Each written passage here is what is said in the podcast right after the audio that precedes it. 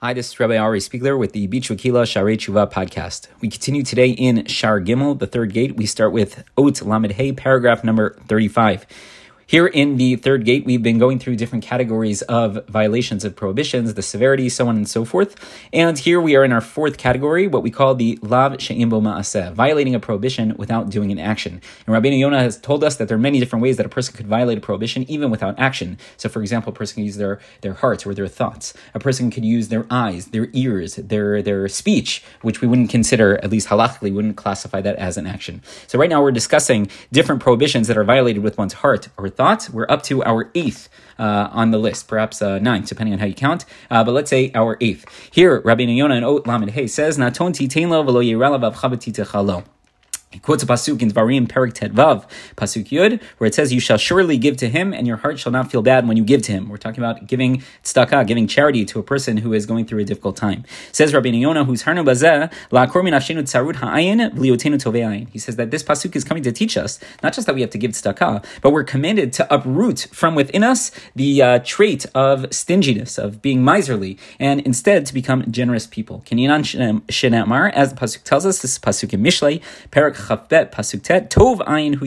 A person with a good eye, meaning a person who is generous, so they will be blessed. Velo Dai Bimatnat Hayad, and it's not enough to just uh, give to the poor.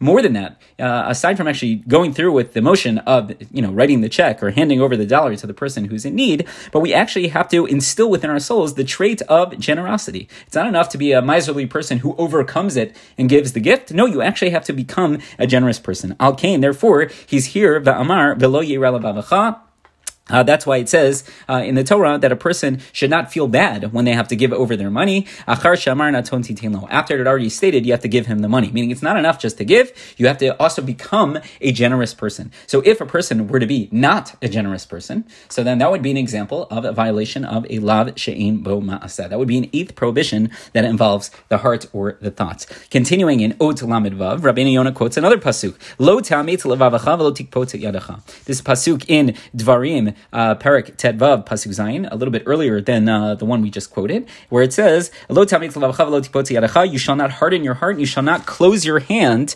Uh, again, we're talking about uh, to a person who's poor, to your destitute brother. So, here,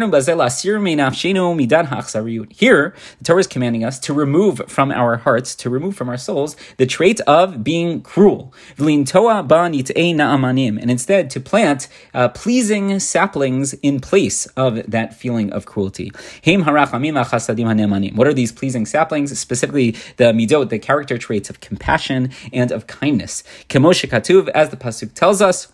This is in Dvarim, Perk Chavchet, Pasuk Tet, V'alachta bidrachav, and you shall go in his ways. He continues, V'avor kimin ha'efshar shalo yikpot yado v'yitain le'ani. And he says, since it's possible that a person, uh, you know, they will not close their hands, and they will give the, the money, they will write the check to the person who's poor, miderach rachmanut, but they don't do so out of a sense of compassion. They do it for some other reason. Kinyan shnamar, as the Pasuk tells us, this in Mishlei, Perk Bet, Pasuk Yud, V'rachamei rishaim achsari, that the merciful acts of the wicked are cruel.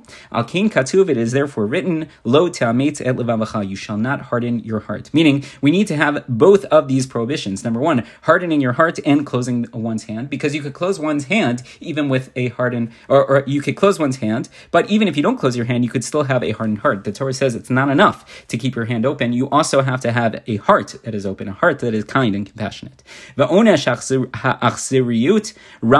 the punishment for a person who's cruel a person who's an achzar. It's bad and it's bitter. As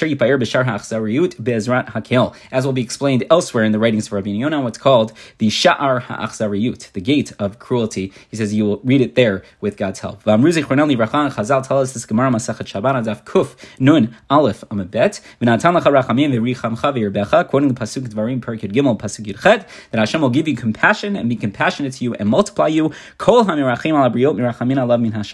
This teaches us that anyone who's compassionate to other people, they too will be treated compassionately by Hashem.